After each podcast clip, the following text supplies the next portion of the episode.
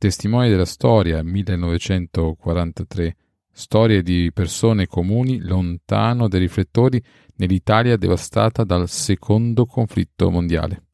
Lasciamo il microfono a Stefano Cosci che ci parlerà di Massimiliano Erasi. Massimiliano Erasi, comandante del 132 gruppo. Con la dichiarazione di guerra alla Germania, la Regia Aeronautica divenne co-belligerante a fianco degli alleati con il ritorno sugli aeroplani della coccarda tricolore, simbolo dell'Italia e delle origini della stessa arma azzurra. Aeroplani che dapprima furono quelli sopravvissuti all'armistizio, a cui si aggiunsero quelli miracolosamente riportati in condizioni di volo dal nostro personale tecnico. Altri arrivarono dagli alleati che diedero così atto della lealtà e del valore degli equipaggi italiani. Tra questi nuovi velivoli c'erano i bombardieri Martin Baltimore, un nome che identificò uno degli stormi più gloriosi della nostra aeronautica durante la guerra di liberazione. Erano bimotori di costruzione statunitensi, moderni e veloci, che si rivelarono molto efficaci per condurre azioni offensive in territorio balcanico, lungo le linee di comunicazione e contro infrastrutture portuali, campi di volo e centri logistici.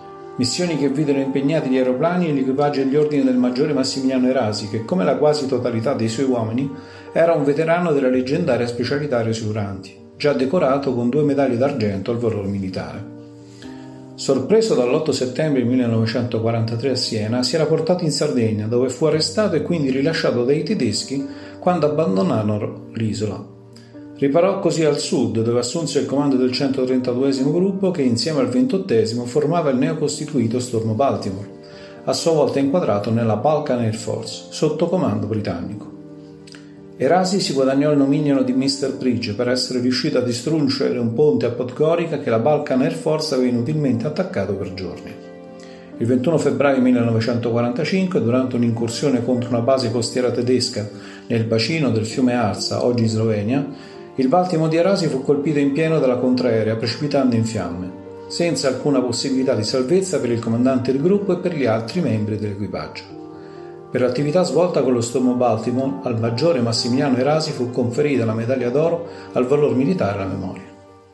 Testimoni della storia è una iniziativa che vede la partnership di giornidistoria.net e Storia dei Carabinieri il podcast, insieme ad alcuni volontari che hanno aderito al progetto. La Società Italiana di Storia Militare SISM e l'Associazione Nazionale reduci dalla prigionia, dall'internamento e dalla guerra di liberazione, ANRP hanno concesso il proprio patrocinio. Al prossimo episodio.